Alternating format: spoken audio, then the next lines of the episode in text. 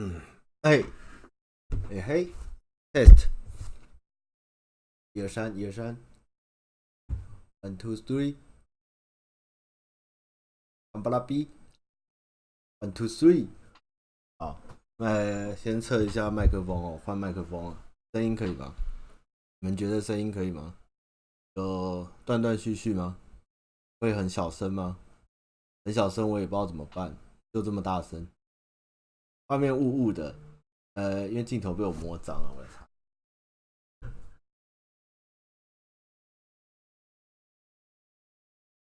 直播，开始。这样可以哈。我其实之前那一颗还比较贵，雾雾的。这样有没有？雾雾的，这样好像好一点。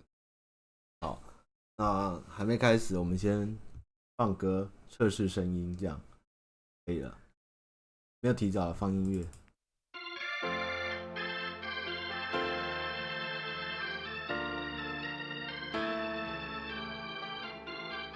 来自张学友的《火花》，会用拇指。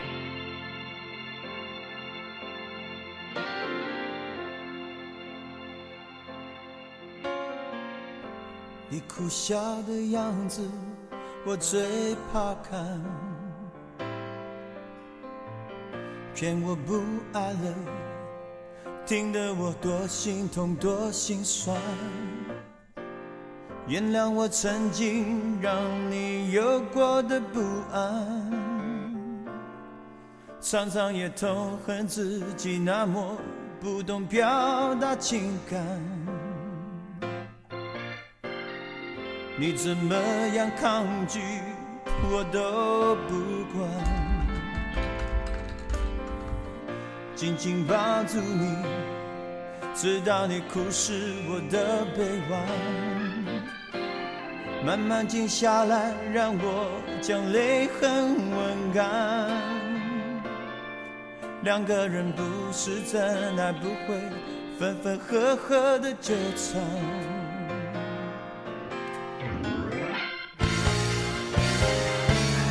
爱像落在心头的火花。心事完全点亮，深深在乎对方就无法隐藏。爱的火花温暖着胸膛，就算曾逃出了伤，也会在多年后被天天回想。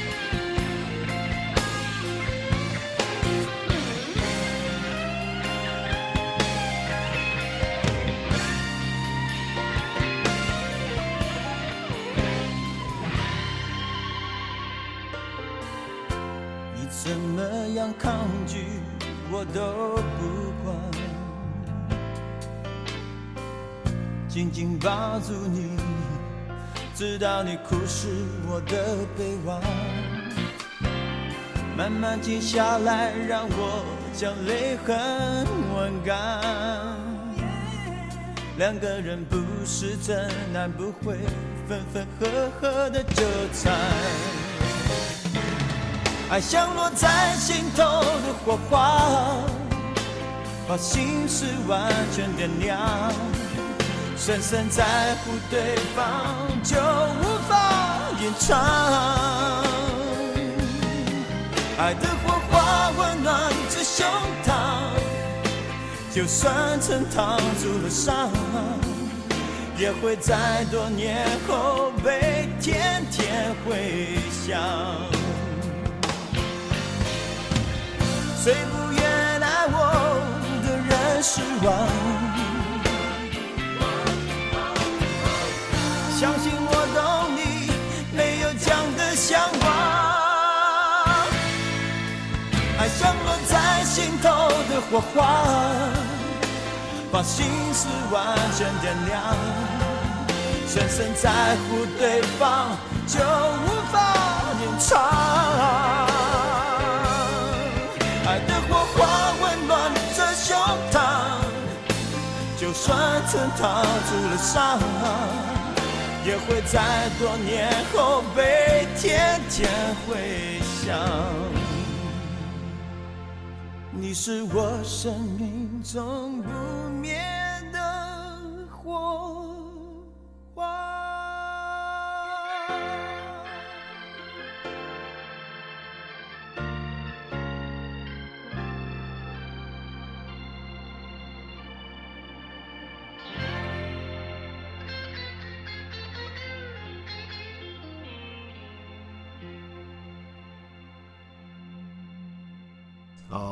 距离正式开播还有七分钟，我们就继续放歌吧。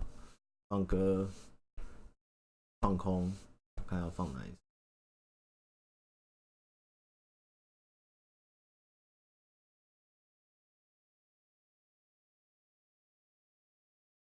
嗯，哦，这首也不错。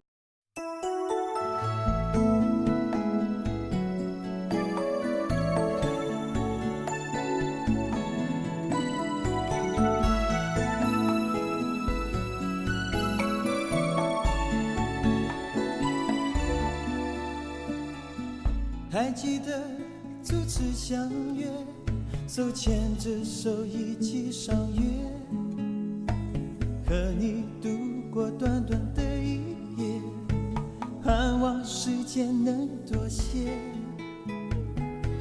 让我拥有多一个夜，让你也能够了解我的心情、内心的世界。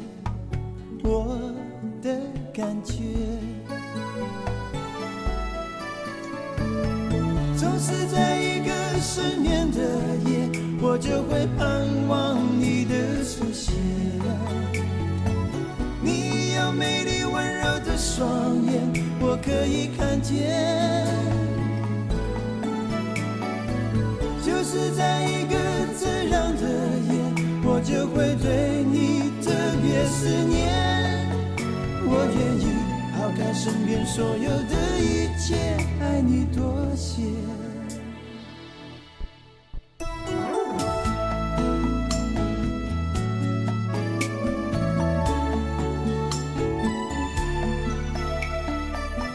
还记得初次相约，肩并着肩一起谈天，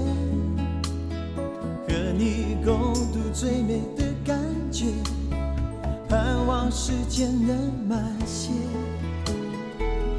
让我拥有每一个夜，不管是月圆月缺，只要是有你就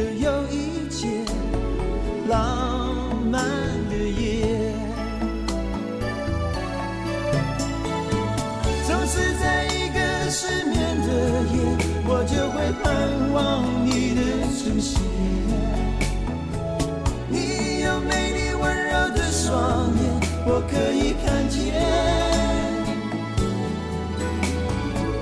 就是在一个这样的夜，我就会对你特别思念。我愿意抛开身边所有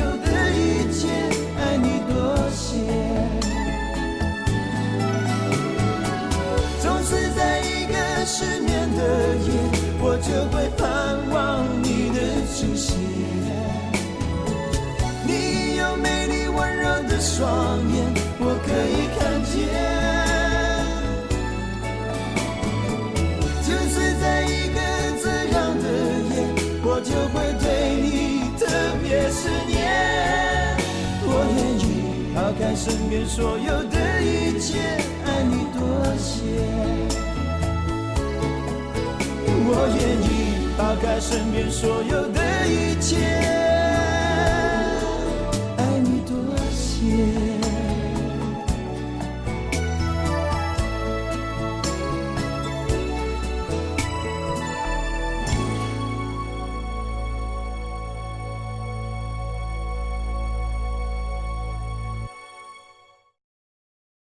好，现在八点五十七，那我们就开始直播。那前面放的两首是以前比较不是热门的张学友的歌，一个是《火花》，一个是《失眠夜》，就是我国中的时候还是在放卡式录音带的时候最常听的两首歌。总觉得如果那个时候能交到女朋友的话，就要唱这两首歌。这样，结果想不到长大以后就慢慢忘记了这些歌。对，就时间真的很残忍呐、啊。就是最近心血来潮听张学友才想到这样。那这周的目前都还蛮忙，大家也看到我们有一些新的计划在进行。那就是大家也是非常忙碌的，都在拍片跟跟剪接。那也看到我们有一些。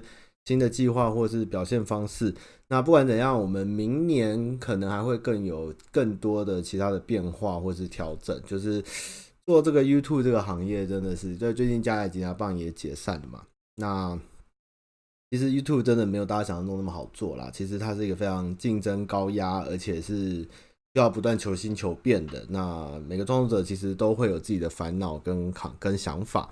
那其实。我们会继续办走中奖，我自己有想过，是不是应该要聊一下有关 YouTube、YouTube 台湾的 YouTuber 这件事情？因为我觉得不管怎样，我们的宗旨就是希望这些优秀的台湾的年轻的创作者，还有我们都可以不断带给大家快乐。那么。创作的原意就是希望大家快乐，跟能获得一些轻松的东西。那么可能我们会老，或是有新的人出现，或是平台会转换。但是我希望台湾的人的这种创作的动力跟泉源是可以源源不绝。因为我觉得有 YouTube，当然有一天可能没有 YouTube。那我们有这样优秀的年轻人跟创意，我觉得不管未来是怎么样的平台，我觉得我们千万不能失去这个表现的机会。就像我今天也没有办法。如果没有 YouTube，我可能也没办法坐在这边跟大家聊天，我可能也只是在街上跟大家擦肩而过的一般人而已。所以有了 YouTube，大家多了一个舞台。只是说未来这个行业或这个产业会怎样的变化，我觉得也很难说。但是我们就是尽力在做。那其实老呃老板他最近也是压力很大。昨天其实听听说，昨天办公室有人突然敲我说。老板在哭怎么办？然后我就吓到，想说你们跟他吵架嘛？也没有。其实老板也是，虽然他做了很多事情，弄得自己很累，但是不管怎样，我都还蛮支持他。只要他做得开心，或者他觉得有意义，只是有时候就是 幽默啊，或是他想要表达的方式，不是所有人都能有耐心的，或是 open mind 的去去去接纳。那么他的。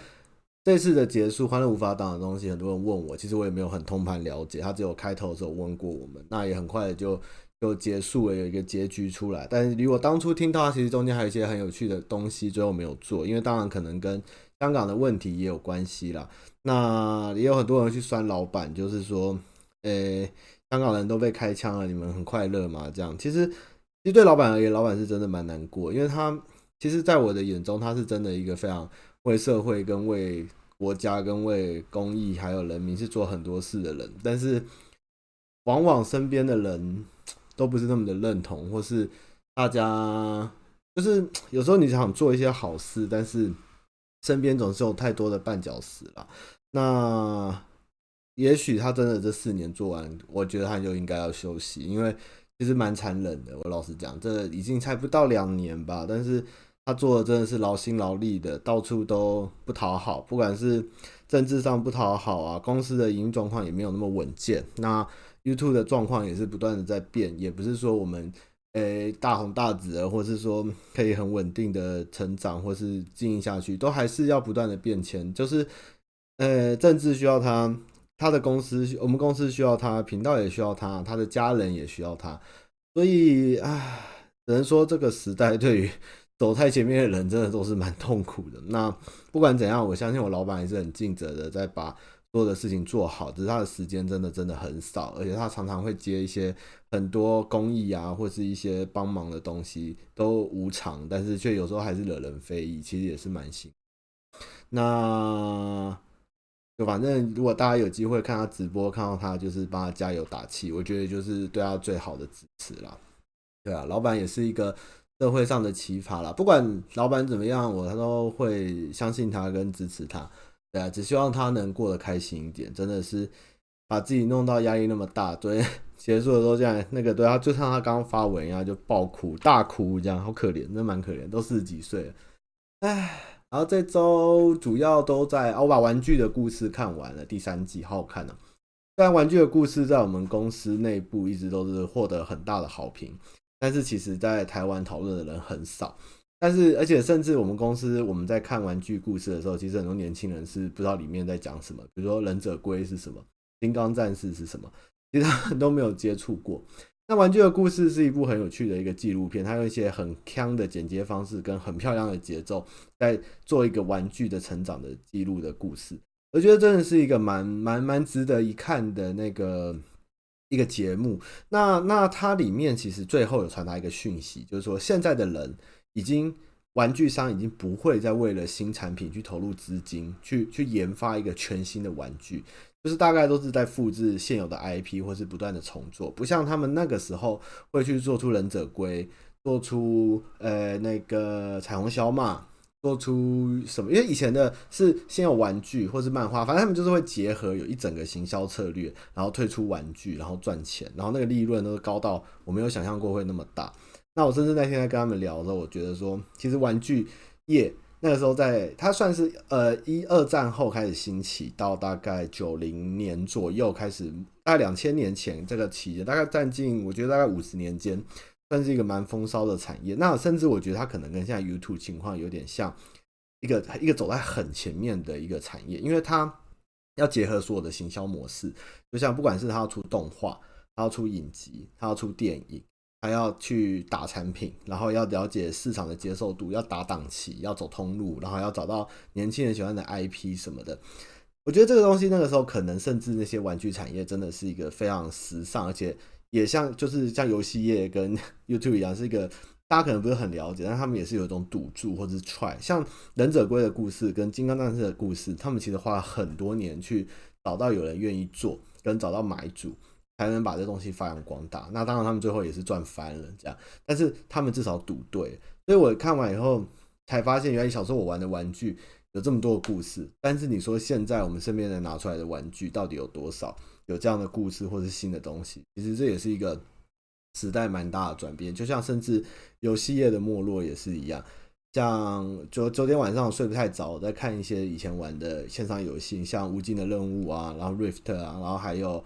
呃，太空战士什么？然后因为最近 EQ 的一个总设计师他去世，然后还是之前在一款游戏中，但还在开发，也还没开发好。然后我就稍微研究了一下最近美国 NORPG 的排行跟市场状况，其实也没有大家想象中那么好，就是整个都萎缩，不像我们大概约十年前魔兽刚出那时候，大家都有在做 N O R P G，那这个市场也在萎缩，都转到手游上面，这也是一种短短的在我。出生前一点到现在，整个社会的脉动跟娱乐跟玩的东西不断的一种变化的过程，其实是蛮不胜唏嘘。可能下一集玩具的故事 就开始讲电动玩具吧。我觉得，对啊，越人不断的长大，但是我们总是会去怀念以前的美好，或是那些好的东西。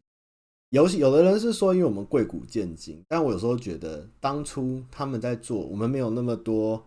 呃，外在的诱因或是外在的东西的时候，其实大家注专注在一件事上面，或是没有那么多物欲去影响你的时候，单纯的玩一个东西，或是一个简单的有创意的那种感觉的过瘾，我觉得是现在没办法取代的东西。对，玩具的故事赞。然后我再把那个《生活大爆炸》十二季也快追完，然后接下来我会看那个呃二次大战的彩色版的纪录片，对，听说还蛮好看，然后我看了一点，还蛮有趣。那第一集是在讲希特勒的闪击战的故事，就是德国一开始怎么样席卷欧陆的故事。那今天有看到有人分享，就是这个这个这个国家一开始也是 弄得 大家好像觉得希特勒做的不错啊，然后带动德国，然后。甚至英国不断的想要和平，结果最后却换来整个欧陆沦陷这种状况。其实这些东西也是值得看。就像我之前有讲过《最黑暗的时刻》，其实那部片里面也有讲到，我们不应该要对暴权或是强权或是独裁政权去做出隐忍，我们应该要做出一些反击或是什么的。这东西其实都是一个一个借镜可以看啦。我我爽搁浅还没玩呢，小玉小玉大盲玉有一直推我玩，那我最近真的没什么时间。然后梦幻模拟战我知道是定出了，但我也没有玩，因为听说没有做得很好。但是我是还蛮喜欢玩梦幻模拟战，看有没有机会这样。然后这周末就是观众他突然敲我说他们家在那个我我我家有一个亲戚去世，他在那个。诶、万里的那个一个宝塔里面，然后他就说那边他们在那边开了有一家大闸蟹的养殖场跟餐厅，然后我就说啊，不会是我每次扫墓的时候看到的那一个吧？他说对对对，就在那边。然后然后我就好，然后我就说我真的很喜欢吃螃蟹哦，你敢邀我去我就去。他就说来你来，我就好就去。然后他就是真的在那个宝塔 旁边有个养殖场，然后因为以前我们我很喜欢吃螃蟹，但是台湾就是吃三眼花蟹跟石鲟这样，然后呃那个那个日本的螃蟹其实我吃都吃不惯，我也觉得没很好吃，所以我觉得台湾有花蟹其实就是我最快乐的泉源。那有时候阿妈中秋节很喜欢吃螃蟹，会买那个。当阳澄湖那种超商的一盒，那个都不好吃，都很小只这样。我每次吃都说，哦，那两只要六六百八百，它没什么肉，到底要吃什么这样？结果去那个养殖场，它里面的都很大，然后没有叶配啊，没有叶配，都都自费，只是他有把币死一点东西给我。因为其实后来去聊才知道，原来他爸那时候投资 失败在中国，然后去学了养大闸蟹回来，结果。他们就开始养，然后就要从中国买蟹苗，然后丢到池子里面，用那边的水，因为那边的水听说是北部最好，然后去把它养大，然后大概收成率不到六成吧，其实收成率蛮低的。然后，但是整个蟹打开后都是很 很干净，那个鳃还有吐沙跟水质，所以它那个鳃都是白色的。然后我以为只有蟹黄可以吃，蟹黄就是可能它的不知道是脂肪内脏啊，搞不太清楚。然后它这个都是公蟹。然后它是有蟹白，我第一次吃到那么浓蟹白，就吃起来嘴巴会打不开，这样很浓很浓，要黏住，那就是蟹的精液这样。但是蟹白跟蟹黄，然后就肉也很多，但是钱也花了不少钱。就大家如果要去吃大蟹的话，现在还是季节，只是荷包再多一点，因为那个真的是蛮顶级的大闸蟹。但是它的东西，它它其他炒的菜啊什么都很认真，像他他们家有一个韭菜虾干。买那个，他说是南部的虾，蓝虾。那么一般的虾米就是扁扁那么小，他那个虾是吃得到虾肉的虾干，然后去炒那个韭菜。哦，吓死我，有够好，都没吃过那么肥那么大的虾干，在在在那个台湾。然后他的螃蟹就是，对，他那时候称完，我拿那个照片，那个十只，那个就。对，就大概一万，我吓傻，但我也不能说哦，没办法，那那不要，不行，我们那还是吃。那最后大家吃完也是很开心，就是有付账。那因为现金也不够，那边也没有超商在三里，我最后是直接手机拿起来转账给他。我第一次吃饭吃到转账，我就问他说：“那那些大老板或是一次来吃三四十只，他们怎么付钱？”他说：“哦，他就拿一叠钞票来付。”我说：“哦。”可是就聊才发现，这个东西真的成本不便宜啊，十只啊，十只。那东西的成本跟它的水准是真的不低，然后我就说，哦，这吃两只，我大概一年吃一次就够，也不是说自己很有钱，但是能品尝到台湾当地自己养出来的东西，真的不错。对，我第一次就打，就是那个转账，可是真的很好吃，真的很好吃。还有香港人直接，我有遇到这家香港人直接 下飞机直接来吃，真的水准很强。其实台湾真的是。有一些很好的东西，不管是好山好水或是好环境，然后用很认真的方式去做啊，真的是很厉害。然后旁边的人都吵着下一不要再来，我说不可能，没有人 天天吃大闸蟹，我不是王永庆，真的太夸张。我如果有兴趣试试看大闸蟹是什么味道，可以去吃吃看啦。那个就在那个万里那边啊，那个今年的那个大那个北海岸万里那个螃蟹季又开始了嘛，都看他那边吃，现在都那么小。现在那个花蟹那些都那么小，我也不太够吃。其实之前有聊过啦，那种自然野生的资源哦，最好还是不要办什么，因为那个一下就吃光光。那个其实我们取之于自然，然后一下就过度用完，其实这东西就没了。我们其实还是要有一个永续的观念会比较好。好，那今天信箱的信其实蛮多的，我们就来回回答信箱。啊，听说赛道狂人不错，但是还是没有决战终点线好。我原本要拍螃蟹 vlog，结果后来就想算了，就是去吃饭，就开开心心啊、哦，开心吃的开心。然后《冰雪奇缘二》听说普普这样，然后其他没看。弟弟，檀香山梦想人，哎，声音会不会可以？今天大家觉得这麦克风可以吗？我狠下心买了一个麦克风，这麦克风还不能关静音呢，它它只能调它的调它的那个收音方式。现在好像是阳澄湖季节，它大概在九到十二月，就是说它有点像姜母鸭，只有九、十、十一、十二，螃蟹有季节。它前面一点是是蟹黄，啊，后面一点是蟹白这样子。然后其他季节他们就要休息，就要去做别的事情。对，哎，蛮辛苦的。其实真的是养的很辛苦，然后养出来每一只，其实对他们而言都是自己去。就是很用心去栽培，他们还做了一个天然池，再有照片，就是用那种自己挖，呃，在山里面挖那个池塘，然后里面都是鱼啊、蝌蚪啊、青蛙，然后跟螃蟹吃水草这样，然后老鹰还会飞下来吃螃蟹，他们就会在那边养，然后把它捞出来去吐沙，再给客人吃。那整个过程的用心和有时候遇到太天气太热或是台风，其实那个螃蟹一下就死掉，所以我才知道哦，大闸蟹其实真的是。真的是一个成本蛮高，也没办法说人工复育的东西，真的是蛮好。诶，檀香山梦想人前一阵子一清拿到美国移民，在台湾的学业还有半年，打算毕业后就过去。我想住在夏威夷，我也是，但家人不建议我去，觉得那里没有竞争力，只想玩。他们都是美国名校毕业。我该怎么说服家人住在夏威夷呢？我不急着读研究所，想直接找工作，在人生地不熟的地方更忧虑。我读管理加资讯，在一间公司实习，觉得自己不是做研究的料。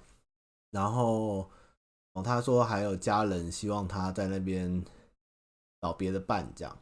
哎，檀香山就是我们孙大炮的发源地啊。那那个。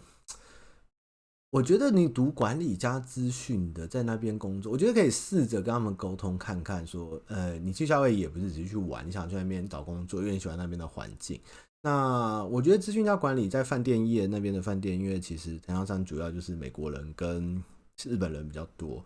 那我觉得如果你能在那边有在饭店找到一些行销或宣传工作，觉得未尝不可，你可以试试看往这个方向找。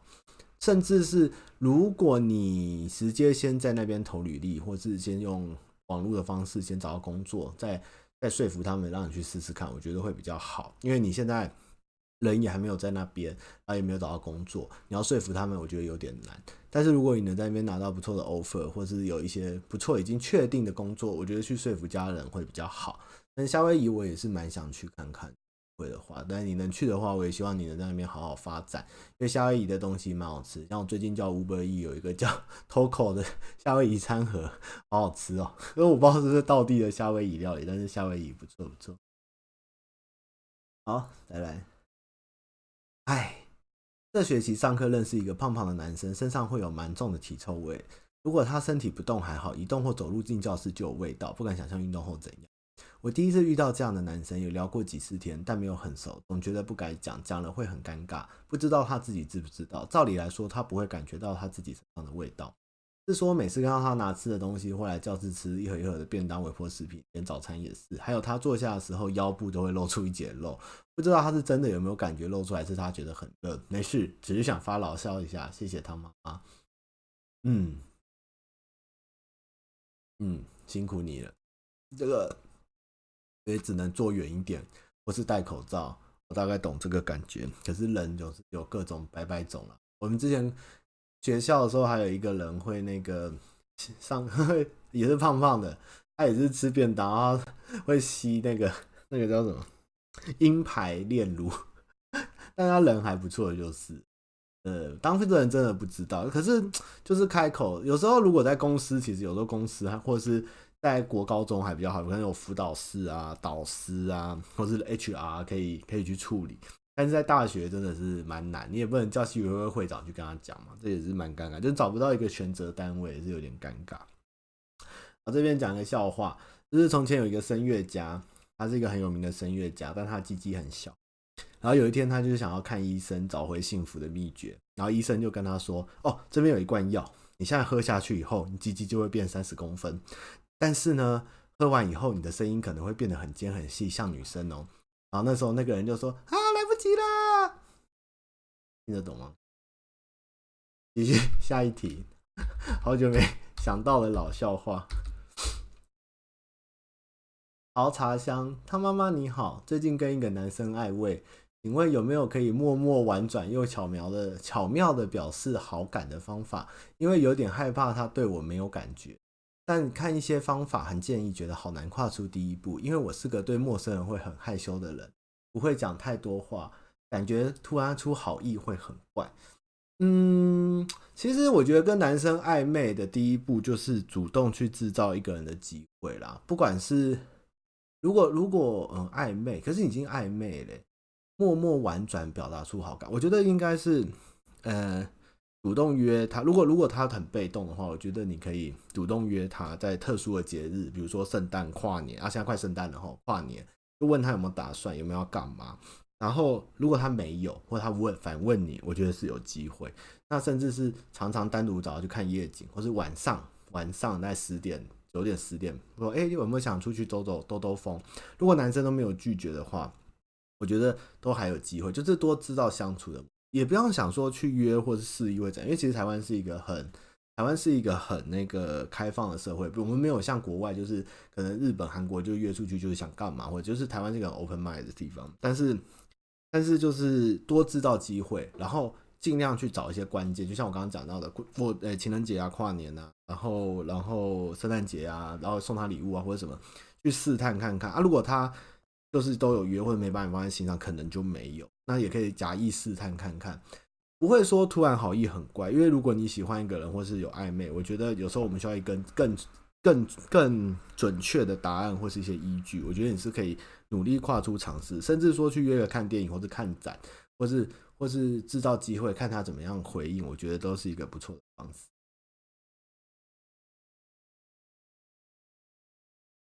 因为我也不知道，我也没看到更多讯息，你可以约约看呐。啊，如果你约不成，或是他的回应怎样，你可以列出来给我，我可以帮你看一看有什么问题。这样，烦恼的大医生。刚升大学，一开始班上的分组都会自己找室友，我也不例外。但我真心觉得遇到个烂人，因为系的关系，我们要分组做实验。而我提醒那个很爱指挥的同学，他有做错，他有地方做错，他回我哦是哦，完全不想理我，这就算了。他大概认为我影响到他吧，就突然呛我。之后我也很幼稚的完全不说话一节课。最后做捷报时，我们组少了两个数据，他就抄别组的。后来我跟他摊牌，他谈跟他谈说，他说我为什么不能呛你？问他伪造资料，他说你有种不要写。同组不同数据，准备被老师关切。最后我问他要不要为这次实验扫数据负责，他说：“哟，还不是我最闹，都直接推给我，我都没说话。”哎，想请问他妈妈，他既是我室友又是同组，我是要拉下脸跟他和好，不要，亦或直接不理他了？对，不要理他。装睡的人是叫不醒，是他真想睡，还是单纯不想起来？呃，没有，他就是见笑转生气。我觉得就这种人就敬而远之，因为慢慢的大家跟他分组或者相处久，会知道他是一个不好的人。你也不需要去让自己。去去主动去应和他，或者是说去去配合这个人，你不喜欢不想相处，就是结束啊。被老师今天老师定嘛，大学也不会怎样，就是慢慢重修嘛，就不像人生是可以重来的。对啊，这大学就是不好人际关系，就是不要去让自己过得不开心，去享受更多美好的人，像之前观众都问我说，那个通识课要怎么跟女生认识啊，或者跟男生认识啊，或者是去跟学伴玩啊，什么都好，不要再纠结在这么一点点不好的人或室友上，赶快大一结束后搬出去就好，远离这个烂人。在阿拉伯长得超像 Bob Ross 的台湾肥宅，阿玛你好，我现在是一个高中生，一直想要去出国念大学的打算，自己本身的英文程度不差，有参加过几次联合。模拟联合国等全英文辩论场，最近也常去到阿拉伯跟当地学生进行英文的创客活动。平常也非常喜欢欧美的文化，例如美剧脱口秀。但每当我去考雅思、托福等等考试的时候，就会考得非常差。在面对英文非常流利的外国学生时，就像废了武功，一句话讲不出来。但是想请问他妈妈，对于这样的恐惧跟紧张感如何处理？谢谢他妈。呃，就只能讲啊。因为这个东西有时候其实会讲或会看去考试，不一定会考得好。啊，有的人会考，不一定会讲得好。这东西不是一个不是一个绝对的东西，因为他考试有考试的内容跟考试的方式，可能不是你擅长。但是我觉得英文这种东西，当然在一开始工作的时候，它是要一个成绩，或者你要申请入学的时候，它是一个它是一个一个必要的一个条件。但是实际上跟外国人能不能自然的沟通，或是放轻松，或是能正确的交谈，我觉得这才是一个更重要的事情。那其实我觉得外国人是蛮好聊的，那你只要一开始就是可以说，如果你真的很怕，你可以说我英文没有那很没有很常说，我可以说慢一点，或是就是就是尽量的去搭话，或者是我觉得其实外国人都很 nice，而且甚至你你你单字讲错，文法讲错，他们都没关系。其实外国人是真的，我觉得都还蛮 nice，蛮好聊。我倒觉得我英文没有那么好，但是有时候跟他们聊天或听他们讲话是还 OK 的，就是。多练习多讲。如果你有这样的环境跟这样管道，其实我觉得你要更勇于尝试去开口。你不一定要跟熟的人或是团体去运合作，你可以多去跟店家，或是吃饭，或是有时候去咖啡厅，或是有时候去去去路上。反正外国人还蛮爱搭讪、乱乱聊。其实我觉得都是有机会去去做，不要把自己这个压力放太，你就是放胆讲，他们不会去管你英文讲的好不好或烂不烂，因为你不是一个外国人。所以你的英文再好再烂，对他们而言都没有意义。你真的怎样都不会比纽约广场的乞丐的英文。所以你只要敢讲，他们听得懂就好啊，听不懂就跑的，你就重讲一次就好。其实就这么。另外想请问一下，如果我跟女友两人确定去不同国家念书，要怎样维系远距离的感情？其实就也不用想维不维，因为有时候就算维系了，见面还是会分手。那也不一定远距离就一定会分手。这种东西不是。因为距离而影响你们的爱情，而是说最后能不能走在一起，这种相处才是最难。所以你问我怎么联系，我觉得怎样都可以维系。你甚至讲山盟海誓，或者你结，到时候我们一会儿我们就结婚啊，然后我有多爱你啊，然后我每天都坐在这边给你视讯啊。我跟你讲，会劈腿就是会劈腿，你怎么视讯都没有意义。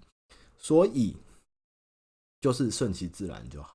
那如果你们有这个缘分能够相爱，你们自然会走在一起。那走在一起以后见面了。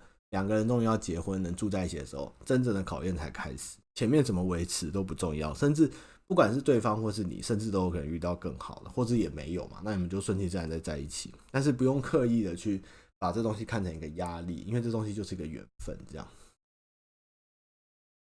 然后，by the way，阿拉伯的小女孩真的很可爱。如果抱一个回去会犯法吗？会，会，绝对会，绝对犯法。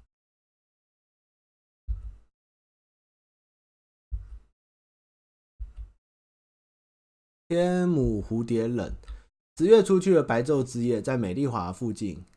哦，好。从前有一个女生，她有个困扰，因为她胸部很小，然后就去看了一个很有名的医生，叫王医生。然后王医生就给她一个药，给她做一个手术，给她一个药，然后就说：“你以后每天早上都要做这个动作，你这样做才会一直变大，才会维持。”那就好，然后她的胸部就变大，然后她每天早上起来都要做这个动作，然后。有一天早上，因为他要上班迟到，他忘记在家里做这个动作，于是他就赶去坐公车，然后在公车上坐在后面的最后一排，第二倒数第二排，然后就开始做这个动作。然后这时候，后面突然一个男生说：“哎，你也有去看王医生？”然后女生说：“哎，对啊，你怎么知道？”然后男生就是 脚在开合说：“对啊，因为我也有去看王医生。”呃，这看不到脚有点可惜。好，我们继续。天母蝴蝶冷，十月出去了白昼之夜，在美丽华附近的小型演唱会看到汤妈妈。当时我还有一点兴奋的密朋友说：“哎、欸、哎、我在白昼之夜会场看到上班不要看的汤马士。”话说我去年也在白昼之夜看到小欧本人，他叫我跟他妈妈合照，但因为我本人没有拍照习惯就作罢，于是我就站在他妈妈旁边偷听他讲什么，越听越不对劲，我觉得我好像认错人。仔细听他讲话，觉得声音不像，身高也不一样。但最后我确定搞错的证据就是，那个人牵的是他女朋友，不是诺基。嗯，基本上我也不会牵诺基，我说是牵我女朋友。所以你应该，虽然我没有去白昼之夜，但是如果你在别的地方看到，我也不会牵诺基。苹果西打。他妈你好，我女朋友是个腐女，在交往前我们就知道，但最近开始受不了她的某些癖好。她很常叫我陪她去 gay 吧然后隔壁桌或服务生说：“你觉得我男友 适合当一号还是零号？”有时候也会抓他 gay gay 蜜的朋友抓我的胸肌手臂，问我在 gay 中演身材够壮吗？最近他又迷上吴怡农跟蒋万安的 BL 幻象，有次有次我们在办事的时候，他我在耳边说：“你可以扮农农，把我当安安这样用力干我吗？” 然后我就瞬间软了。请问他妈该怎样有跟特殊癖好的女友沟通，不要把幻想情节套在她男友身上？我很尊重他的兴趣，但不希望套在我身上，不然我真的觉得哪一天他会在床上要带假屌刚我。呃，基本这个这个问题，其实我好像之前跟马西聊过，就是他他他 BL 看太多了，其实不用。你刚刚说，呃，你可以发正常发挥你的 BL，但是你不是很喜欢被当做男男的幻想，而且其实其实哈，这个就要帮 BL 说话哈，BL 跟跟 gay 就是同性诶、同性恋同性恋是不同的，是不同的情况。其实喜欢 BL 的不一定会喜欢男男 gay 的喜，就是诶、欸、gay 该怎么说？现在现在要怎么讲比较好？同性恋多元成家，呃呃，反正就是据麻西的讲法是 BL 跟 gay 的情况是不同的。那喜欢 gay 呃 gay 不一定会去看 BL，那看 BL 的不一定会去喜欢看 gay。所以这东西其实是大家不要哎假假是这个是不同的事情，你可能你不要不要这样，这是两件事情。那我甚至跟麻西聊的时候，麻西还跟我讲过，在有些口味重的 BL，男生甚至会长出一个不存在的一个器官，是为了在 BL 漫画里面使用。我说哦，就这个属西部可以长这种东西啊，但是。但是你可以跟女朋友讲，就是你不喜欢被被这样做，因为你爱的是她。那希望她可以不要在这种事的时候幻想那么深。那我上次之前很久以前有个观众好像有说，他女朋友好像想拿脚屌刚他这样子。那这就是你们的情趣跟闺房私密，搞不好也许你试试看嘛。反正女朋友喜欢你爱她，就试试看，这也是一种闺房情趣，倒是不用太抗太抗拒啊。只是说他有喜欢 BL 跟假假的权益。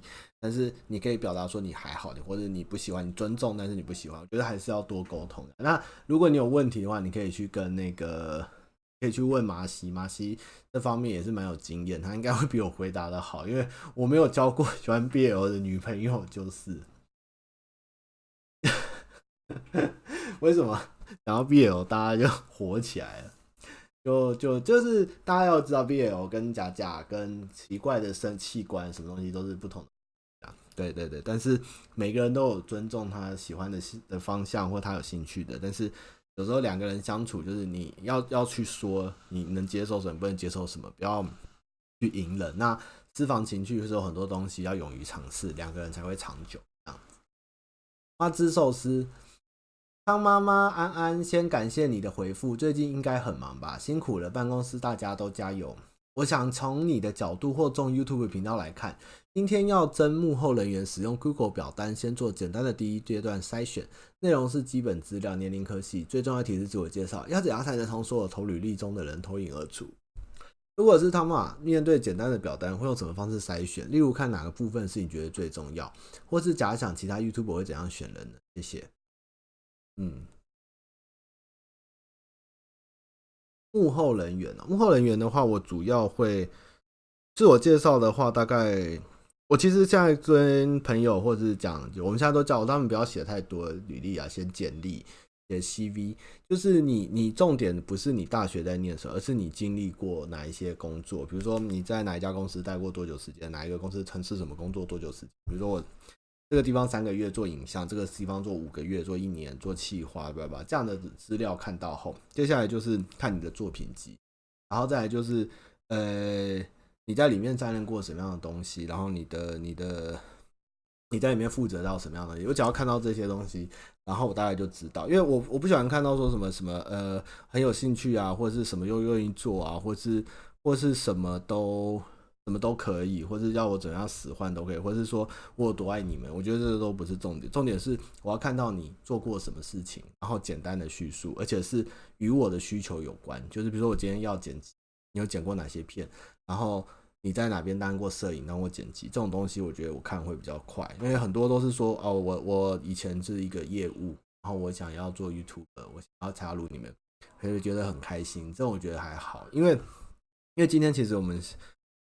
来了就是一个集灾，他是要直接上线，所以我还是希望你有一些基本的观念或底会会比较好，因为因为我们没有时间，像我们也不是一个呃公益团体或慈善团体，我们还是要盈利或是有一些即时能用的东西，所以我需要还是有一些基本对于影像创作或者网络影片有一些概念，所以或是他可以简单的，你可以问他说，呃，你对于网络影片有什么样的看法，或者网络影片的话，你会怎么样诠释这样的概念？好，下一题。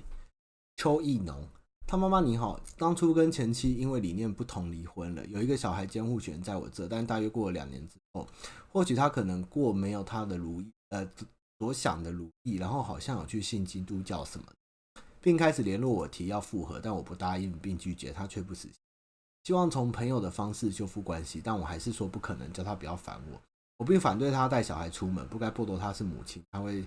但是他会带小孩去基督教，第三步只是跟我讲一些圣经的故事，让我觉得马德是怎样传教士嘛。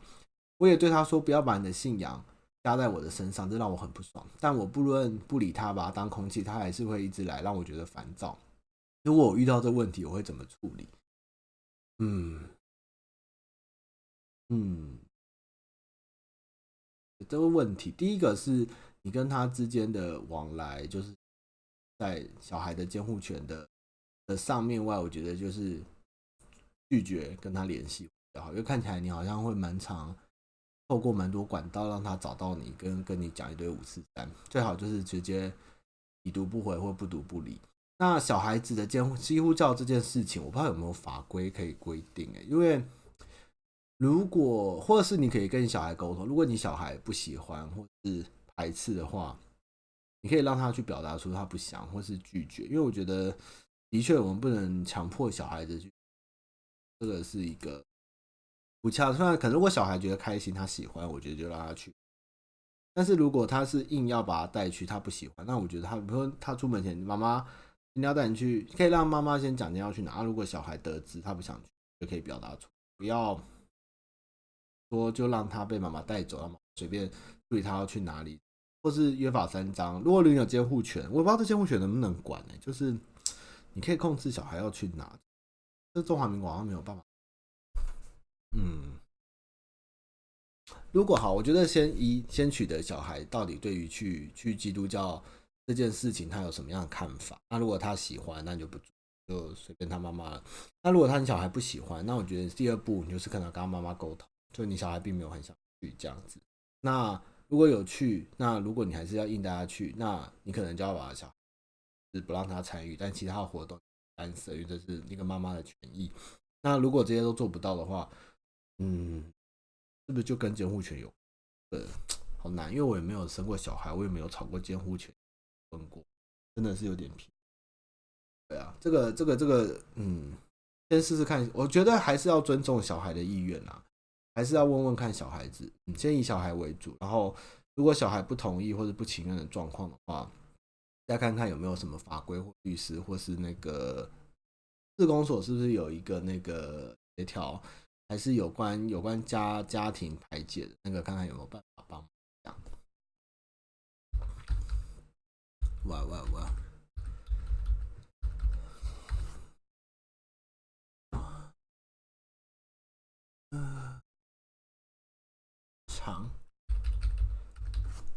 亨利汤马粉，汤马你好，在国中时候发现自己是双性恋，对是双性恋，但不知道怎么样跟家人出柜，说明出柜吗？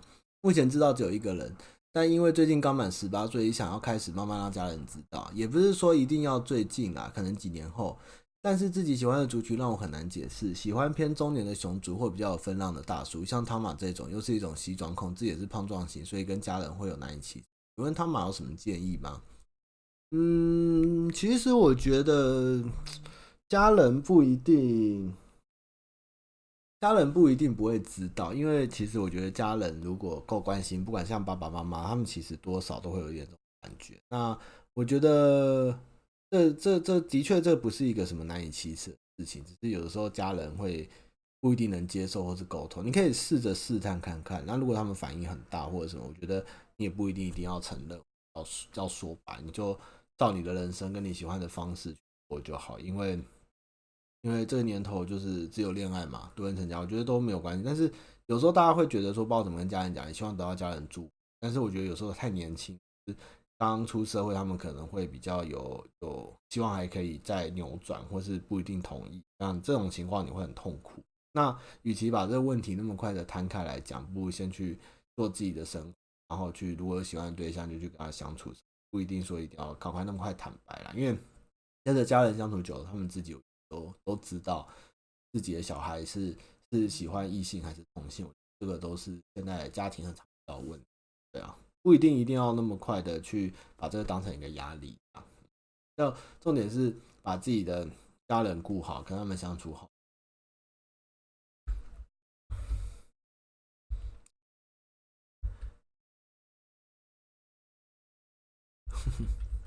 小米，张妈妈你好，我是刚入坑上万标看的马来西亚观众，我双鱼女双鱼女有个问题想帮我解答看看。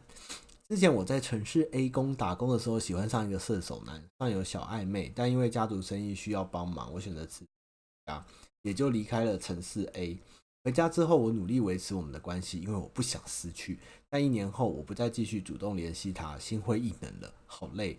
目前的心态是我并不想看到关于他任何消息，也不想见他，也不想对他有任何回应。我没有恨他，也不后悔之前对他的付出，我只是不想他再出现我的生活里，这样就够。我不知道为什么会有这种状态。谢谢你，他妈妈可以回在粉丝团没关系哦。嗯，可是这个您的讯息看起来似乎他好像也没特别联系你，嗯，这种心态嘛，因为就是爱没有得到相对应的回复，就会爱的反面就是恨啊，所以我觉得没没有什么不行啊，就是曾经你努力过，但是可能因为累了，或是乏，或是他的表现不如预期，然后造成你。你你你想要用力割舍断掉这个关系，所以会造成这种心态。我觉得那你就顺着你的心意去做就好。我倒觉得没有什么不好，或是为什么会有这种状况。这就是一种有时候爱情里面我们在追求，就是我付出那么多，你也应该回来那么多。但是你可以恨一个人，你也可以不要联络一个人，或者断了一个人的关系。但是真的要说，爱情里面是没有什么平等的事情，没有什么。谁出的比较多，谁就应该要对等的回，就是一种单纯的你情我愿，我愿打你愿挨，这样爱情就是一种互相折磨的浪漫，所以有这种反应没有关系啦，你也不用去思考，就是在断开他，不要再联系，然后再重新开始，但是也不需要那么的恨他，只是就是不要再看到他，我觉得都好。因为射手男其实可能反应不一不一定会像巨双鱼希望的那么的。在意吧，因为我觉得双鱼跟射手有一点，有点这个要问诺基啊，诺基很懂。但是射手本来就是射手男，本来就飘摸不定，然后一下那个一下那个，啊，他也大剌剌，他也没有特别的想干嘛干嘛，但是有时候就是让你找不到，或是跳痛。但是双鱼又是比较小剧场，有时候很爱，有时候很恨，然后心里又舍不得，但是最后想一想，就是好像是你不对，但他实际上什么没有做，但是最后就变成他外遇。然后你不想理他，或他劈腿什么的，就是两个，我觉得本来就是一个都各有各复杂地方，很难对的性啊，所以会有这种变化，我觉得来讲啊。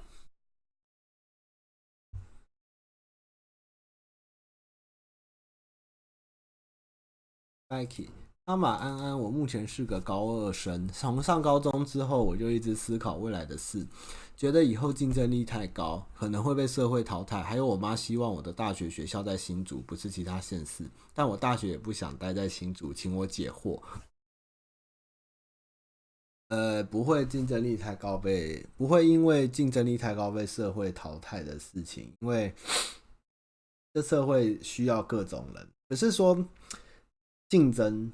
才会有好的表现。不竞争有不竞争的方式，也是说你自己兴趣跟你做哪一行，它是一个怎样的环境。我与其说竞争力台湾很高，我老实说，在日韩更高。台湾真的相是相是相对包容，只是说金字塔顶端的富人或是拥有特权阶级的人比我们想象中的多，那他们拥有的东西跟资源也比我们一般人还要多，所以我们会觉得有压力、有竞争，想要挑战。但是实际上，在台湾其实已经算是蛮类较为均富跟平等的地方。是我们现在的问题是，那些阶级高的人跟特权的人在挑战我们，跟跟想要拥有维护他们拥有的不该他们的东西，那这是一种对抗。而竞争是一种，与其说跟台湾的人竞，如果你真的想要竞争，应该是要跟世界的人竞争，跟。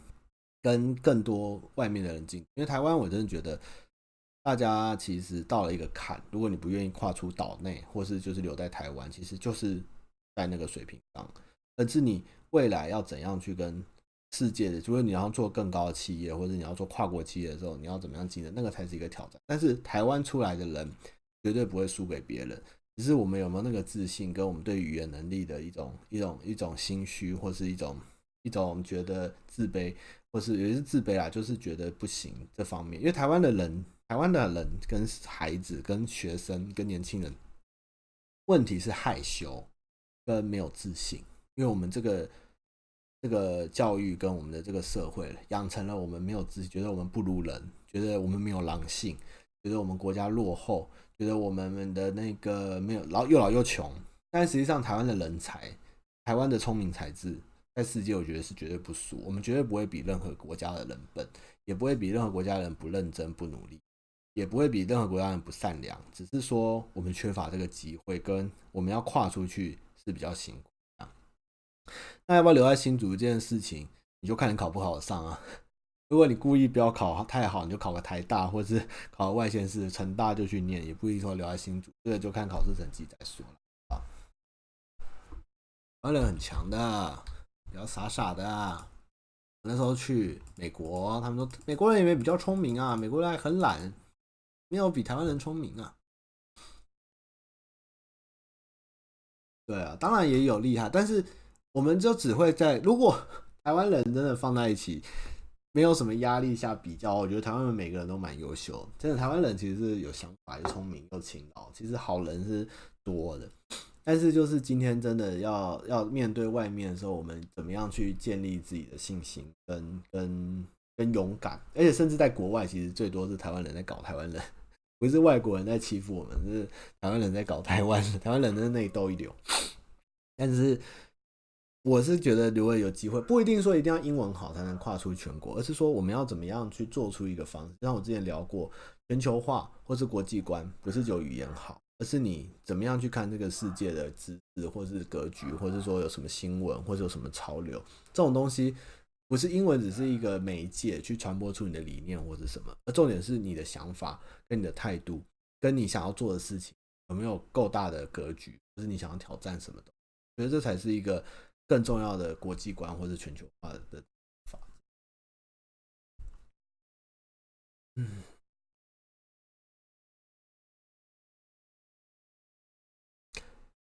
那几点？四十五。其实，其实最近公司有时候在聊，就是他们最近又疯狂的在开，乖乖的开直播，因为觉得开直播才可以维维护跟观众之间的一种互动跟，跟一种该怎么说维系吧。那我自己其实老实说，我时间不多，但是我因为其实我开直播的缘由很简单，就是想跟大家聊天，因为。我这个时间通常都准备要打魔兽，就是我十几年来的习惯。那我我有时候有人说，常常有些观众会说我的设备或是效果没有很好，或是说那个要要升级或是什么，像老板那样。但因为主要是时间跟也没有那么想要 focus 在这一块上，我只是就是单纯一种 M 的属性，就是我很喜欢。跟人家聊天，然后看人家的故事，然后用我自己的一些特殊的观点或是一些经验去分析，然后希望能帮助到别人，有点像半算命仙这样的感觉。但是不求，我也没有求太太突出的诠释方式，或者我就是希望是一个有点轻松对谈，然后可以帮助到人，然后大家可以在里面聊聊，认识我，认识你们，就是一个很。很 niche 的一个团体的感觉吧，所以我我如果你们觉得我可以再怎么做更好，你们可以跟我讲。但是目前对我而言，我只是我也没有像有时候有些学校然后邀我去演讲，我就其实有时候也觉得没有必要，因为学校对我而言，观众反而没有像蔡哥、阿杰、小欧那么的知名。我其实比较偏向是，诶、教育体系，或是说营销，或是专业领域的，我可以去分享经验。那跟你们一样，我也没有那么多表演欲望，或是说那么多的、那么多的呃娱乐。我只是就是一个嗯，碎碎念阿北这样的角色，应该应该比较。对对，就是因为其实我觉得社会像我自己也是，有时候有时候之前我会讲，其实你们在问我问题的时候，我自己在看，我也是在整理我的思绪，跟整理我对于事情的看法。在回答你们的时候，其实也会帮助到我自己去去思考、去了解这个社会。那里面的年纪，像有从国中生、有高中生，有到有到结婚，有到大学生，有到上班族，什么都有。那这是一种有一种连接在一起的感觉，让我觉得。就是除了在公司忙了一整天，然后面对同事们以外，我还可以有一个管道可以跟外界的人对谈或聊天。其实我也觉得蛮快乐，对啊，所以所以就朴实无华，对啊，因为我就是个幕后，那就是我其实原本真的单纯就是看信微信，就像我每天的工作一样，就是这样的感觉。那就是只是我讲话可能比较强一点，或是比较 机车一点，比较爱考一下，但是就是一个。稳稳的吧，大概就是这样的感。所以，如果大家有什么想法或建议，一样可以提，但是不一定有时间去调整。那能尽量做，能尽量持续，那有人愿意看或听，我觉得我就会继续。对，因为我觉得蛮好玩的，然后感觉有时候有帮助到人，然后有的人会因为我的关系找到工作，或是找到女朋友，或是在一起，或是感情上面有调整，或人生有突破，我觉得都很好。因为以前在上班的时候，也是很多人会传讯息给我，就是同事啊，或是朋友，就问我感情的事情啊，或工作的事情，或者什么的。那也不能说我有让老板那么高的成就，或是我是大老板什么的，是说我年纪比较大，然后比较会委婉跟圆滑一点，所以会用比较好的方式去解决问题。其实最大的差别就是没有那么，就大概像个 HR 这样的角色吧，大概就是。哦，要我也想说，好久没有打粉丝团心得，那就是按现在拍的东西太多，拍的 写不完。就是如果有，嗯，有有机会再来发啦，因为其实现在 Facebook 已经，哎，这更新也是蛮辛苦。我更新的再辛苦，贴再多影片，公司那些小孩都在笑说，我们发那么多影片都没有你一个在厕所被屁屁股被水冲爆那么多 触及跟分享。我就说，哦天哪，对，其实观众。跟台湾人要看的东西就是轻松简单，然后一个一个一个一个简单莫名其妙的微笑，也不用说一个太复杂或是太辛苦的东西。我们要的是一种生活中的救赎这样的感觉。对，结果就对，就是今这周最夯，竟然是我的我的那个对屁股 免治马桶，对，这也是一个意外的差。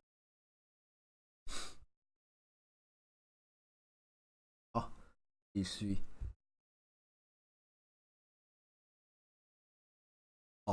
这个是这个观众叫重训一年还是个洛基的他妈妈忠实观众。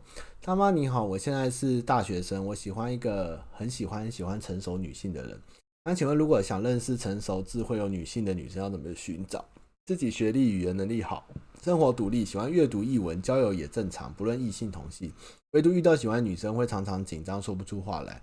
虽然很强势，喜欢竞争，但每天晚上希望有一个成熟大姐姐陪着。你问他妈，我该参加什么活动，或者是什么地方才能遇到成熟大姐姐？基本上，成熟大姐姐这种东西，如果你想象的成熟大姐姐跟我一样，如果是很很工作能力强，然后职场表现好的，那你就照卖力工作，不断的在。工作上面，还有在厂商啊，或者是异业上面交谈，就会遇到蛮多不错、成熟、努力的女性。我觉得会比去一些管道好很多啊，或是参加一些比较，诶、什么 party 那种那种什么什么风管 party 啦、品酒会啊，或是那种那种呃运动类也不错，攀岩、户外攀岩，或是或是攀岩场，这种我听说最近也是蛮多年轻成熟女性会去参加，都都是有机，就是比较正面一点、正向一点，或是工作上表现很多。其实成熟的女生会欣赏成熟有表现的稳重的男生，我觉得这是一个很好的机会。那最近其实我，其实上礼拜我蛮沮丧，因为我上礼拜量体脂，其实我没几乎没有动，还略胖一点。其实我那时候有点崩溃，我那天。很沮丧，沮丧到就不运动，就回公司弄弄就回家，因为我觉得好累哦。就是这半年来戒吃的，然后也乖乖运动，也调作息，也都配合。那可能有时候松懈一下，或者是说出国忙一下，或是开会太多，就时间已经够紧，然后还有运动什么，就时间也没那么足，但是成效一直不彰。然后我就觉得 做人好累。天秤天秤座的人真的是。拿西其实有遇到相同困扰，就我们两个的数值掉得很慢，但是我们是很喜欢慢慢优雅的瘦身健康。然后你说那种爆猛，然后做的要死，然后把自己超死，然后吃那个，你知道我那时候有一两个礼拜吃只吃鸡胸肉加一点辣油跟两坨大青菜，吃到我已经就是脸都垮，就是了无生趣，跟白饭一样啊，真的好累。为什么不能？像那个那个谁，邱黎宽讲，邱姐讲的吧，宽姐讲的。那、我花那么多钱吃饭，那当然就是要胖啊，减肥干嘛？我怕我花那么多钱吃饭干嘛？唉，觉得好累啊，好像好像还是有瘦一点啊。这礼拜又连续运动三天，可是又觉得啊，好累哦，不能优雅的减肥嘛。其实我这时候就觉得，好莱坞的明星们就很厉害，就是。他们其实有专业的营养师跟教练，他们在拍片以外时间就是疯狂的锻炼身体，或是调整体态，或是胖增胖增瘦什么。但是我们其实有时候就是上班时间上一上拍一拍片就去去上教练课，然后再赶回来继续上班剪片什么的。然后然后有时候连着上，有时候拍早上拍片，下午运动，运动完可能要做别的事，其实真的蛮劳心劳力，真的是很累。对，脂肪就是心灵压啊。压脂肪就是压力的铠甲，你压力越大，脂肪越。当然，现在小欧跟诺基表现很好，我为他们喝彩。但是我以后也没有资格追小欧，因为我现在就是个臭胖子。我现在到处跟朋友说我就是个死胖子，可以跟我叫我死胖子，我是个臭胖子这样。唉唉。然后蔡哥之前还烦恼会不会瘦下来就没有人要喜欢，胖胖的比较讨喜。哎，他说什么白云？白云是那时候胖胖的就很受欢迎，瘦下来就不受欢迎。可是我们主要目的还是有希望健康啦，就是因为我们去年一年下来的那个压力跟吃的东西太太澎湃，每个人都变胖，所以我们今天也是希望能展现出我们有认真把身体维持下来，维持健康，然后也做公益这样。只是这件事情真的对于上班族而言好痛苦，就是原本以前有一些就有一些轻微运动习惯，只是现在要。要努力的运动习惯以后就啊，累啊，真的好累。对啊，健我是我也觉得健康就好，但是我知道我自己其实原本也是体脂过高，然后我也是当家里有三高风险了，所以我一直很鼓励关大公司的人努力运动。然后今天健身工厂愿意帮我们有教练、有营养师、有团课、有有让我们去，我们就应该要珍惜这机会，因为其实那个是蛮贵的一个服务。那大家也是都很配合啦，这年轻人真的就是活力好，动得快，瘦得快。诺基也瘦得快，诺基很久单身很久，对。然后我真的有时候真的时间上，有时候我跟老板真的是很忙，然后我们真的没时间。然后就是有时候就想，连你看我每天就上班时间那么长，然后还要去健身房，然后回来也没自己时间摸玩一下电动或者干嘛就要睡觉，还有隔天要拍片。啊，其实年纪越大越贵的，其实。现在对我们公司而言，或对我而言，其实我觉得我最宝贵的资产，如果能多留一点时间给自己，给陪自己的朋友或者是亲是爱人，都比去做一些没有意义的处理啊，或者等等时间对我们而言都很重要。以前都在年轻的时候觉得时间没有那么重要啊，也是就是这一两年来才觉得哇，原来要留给自己。啊，要断断续续哦，哦是哦，怎么嘞？啊，可能声音它可能那个感应的感应的不好，这样。好了，没有对着麦克风它就收不到，因为它是指向性的。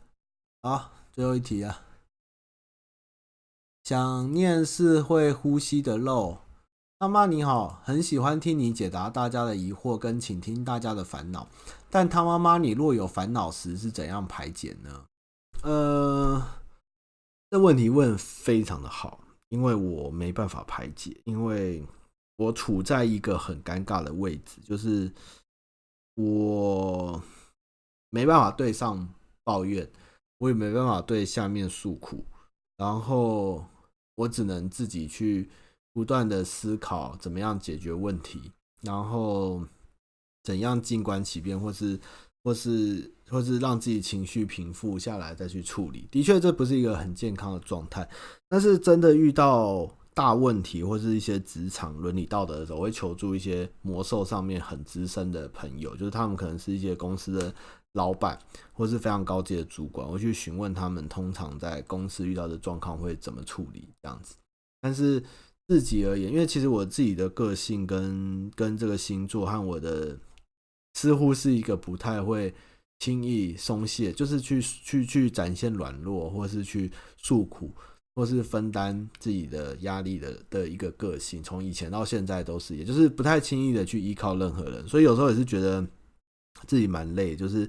有时候也是需要想要被人家照顾或者什么，但是自己又不会表现出来，或是去主动提出，就是非常傲娇、很难搞的一个个性啦。所以也是最近就是，与其说这样子烦恼，有时候就把自己关在家里打打电动，让自己去松懈会，会比较好。这样子。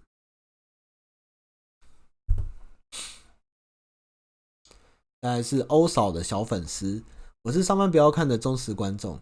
一直以来，我觉得上班不要看影片很棒哦。好，嗯，他他他他这个嗯，好，他这题主要是觉得嗯有点小尴尬，这题我不知道怎么讲。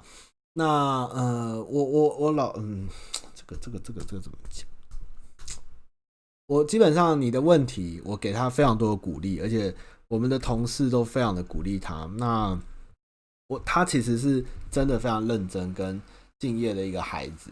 那他也是非常为公司着想的一个一个人。所以基本上我们绝对只要在我公司里面的人都是我们的孩子，都是我们的兄弟，都是我们的家人，绝对没有这样的问题。只是说，呃，每一个人都有不同的喜好，像很多人喜欢我，也很多人不喜欢我，也有人觉得我恶心，什么都有，就是人各有各的喜好。那我希望是，如果今天喜欢上表看，就可以喜欢我们所有人的大家，因为我们也不一定说我们永远都是我们这些人从三十岁玩到五十岁都还是我们一样的人，还是会有很多的心血会替换什么。所以上班不要看未来会不会有新成员，或者这个我也不知道，我也很难讲。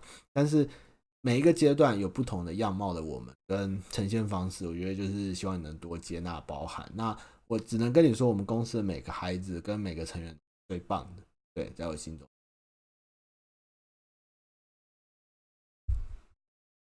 好，那就基本上今天就先到这。那我们澎湖的路跑，目前我还在规划中。那确定是会在十二月十二号举办。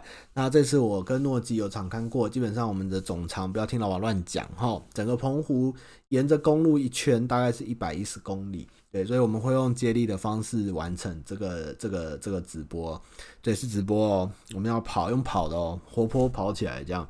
然后从半夜开始，那应该是目前的状况是可以达成的，因为其实我跟麻西其实是很不喜欢跑步的，但我们都为了公司，为了大家，我们都还是跑起来，就是希望能先从澎湖这个地方尝试，先环岛看看。那未来有机会的话。台湾就再看看了，台湾可能会跑到死这样，我很怕跑到横纹基隆节。但是澎湖比想象中的没有那么大，那风景也不错。那也希望那天到时候天气好。那如果大家有兴趣来澎湖玩，也可以来看看。那就是澎湖冬天就是风很大，非常大，然后听说也蛮冷的。那海鲜好像也不多，但是澎湖其实好吃的不是只有海鲜，澎湖其实有牛肉汤啊，然后有仙草冰啊。啊，也有好吃的葱油饼啊，就是有一些外省面食。我上次去场勘还吃到一个烙饼，用炒的也是特好吃的，比也不一定说一定要吃海鲜嘛。就是有的地方还是有有点有的地方的特殊的地方的美好。那澎湖它是一个冬天基本上没什么观光客的地方，那我也希望这次去可以让澎湖，像十一月的时候，澎湖就有举办一个蛮大的路跑，好像一两个吧。那也希望我们这次做完以后，可以在澎湖留下一个纪念，然后也算是我们今年完成了一个大挑战，这样子。刚刚有人留言说，呃，你们六福村下面的影片说少带一个人，为什么是阿姐？那那老板去哪？为什么他忘记老板？哎，明年可能我觉得每年换个交通工具也不错嘛，有走的有跑的，下次骑脚踏车或坐坐飞行船好了，这样应该也不错。结果大家都说，哎呀，姐夫家老板呢？哎，好了，希望大家多鼓励一下老板，老板也是真的是虽然叽歪，然后我看到老板的时间都没你们多，但是我还是希望他能加油啦，好不好？老板真的都。都，我真的我很少看到老板，你们搞不好看的次数都比我多，真的是啊，辛苦辛苦。哦，好，那今天直播就到这边结束，谢谢大家收看，那就希望就是我们下礼拜见哈，那大家一起努力加油，拯救台湾，不要骗钱买豪宅，好不好？然后在那边说什么？什么什么台湾就像女人打麻将的，什么什么什么两岸关系像什么打麻将什么屁的，然后讲那个什么啊，算了不讲了，拜。